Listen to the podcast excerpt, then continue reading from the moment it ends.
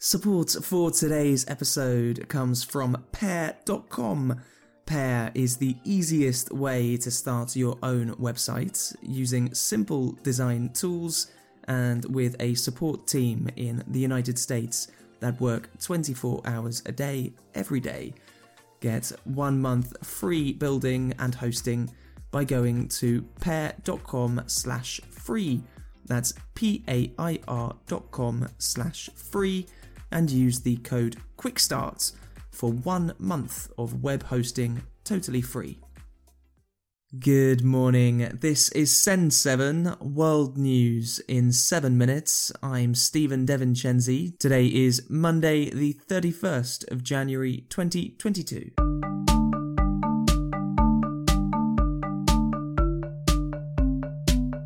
Starting in Asia today, in Afghanistan, people are dying of hunger. The World Food Programme has said that 97% of people in Afghanistan don't have enough food, and more than half are at immediate risk of starvation, and people are not able to heat their homes. Much of Afghanistan is now covered in snow, and the temperature in Kabul tonight will reach minus 8 degrees Celsius. Afghanistan's economy has collapsed since the Taliban took control in August. The United States has frozen the Afghan government's bank accounts to stop the Taliban having access to them. However, this has stopped many people from receiving a salary since August. Many aid agencies removed their staff to keep them safe. However, many have returned, and some aid is being given. The United Kingdom said this weekend that it will give an extra $130 million in aid to Afghanistan. However, World Food Programme Afghanistan Director Mary Ellen McGroarty has said that the WFP needs $2.6 billion. In Australia, Ashleigh Barty won the Australian Open tennis competition, making her the first Australian to win in 44 years. Spanish player Rafael Nadal won the men's competition, giving him a record 21 Grand Slam titles. I can't explain uh, how satisfied I am and how how special is is the feeling for me right now. Europe. In Italy, Sergio Mattarella has been chosen to continue as president. Mattarella had said that he didn't want to continue as president. However, he accepted the position after party leaders were not able to find another candidate that they could agree on.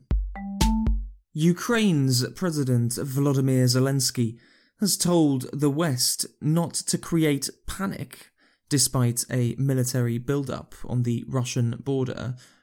Russia says that it does not intend to invade Ukraine and that over 100,000 soldiers on the border with Ukraine are defensive. Zelensky said this weekend that the threat of war is not higher now than it was last year, and that the constant talk of the possibility of war is damaging the Ukrainian economy. However, there have been reports of civilians in Ukraine taking military training to prepare for war. Russia has accused NATO of ignoring its security concerns Russia has asked for Ukraine to never be allowed to become part of NATO. However, NATO has said that all countries should be allowed to decide their own future. United Kingdom Foreign Minister Liz Truss said yesterday that the UK was sending more soldiers to Eastern Europe, sending weapons to Ukraine, and preparing sanctions for Russian oligarchs businessmen with a lot of power in Russia. Of course, we'll use diplomacy. I'm travelling to Ukraine. This week, I'll be travelling to Moscow next week.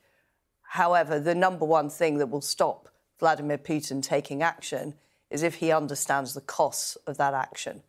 So any company of interest to the Kremlin and the regime in Russia would be able to be targeted. So there will be nowhere to hide for Putin's oligarchs, for Russian companies involved in propping up the Russian state.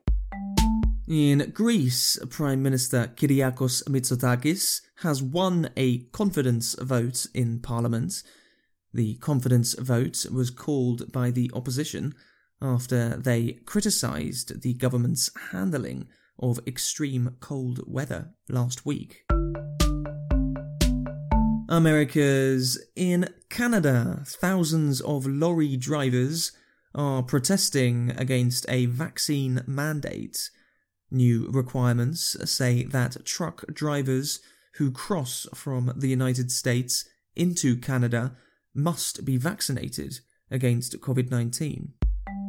In Puerto Rico, migrants from the Dominican Republic are missing after trying to reach Puerto Rico illegally by boat.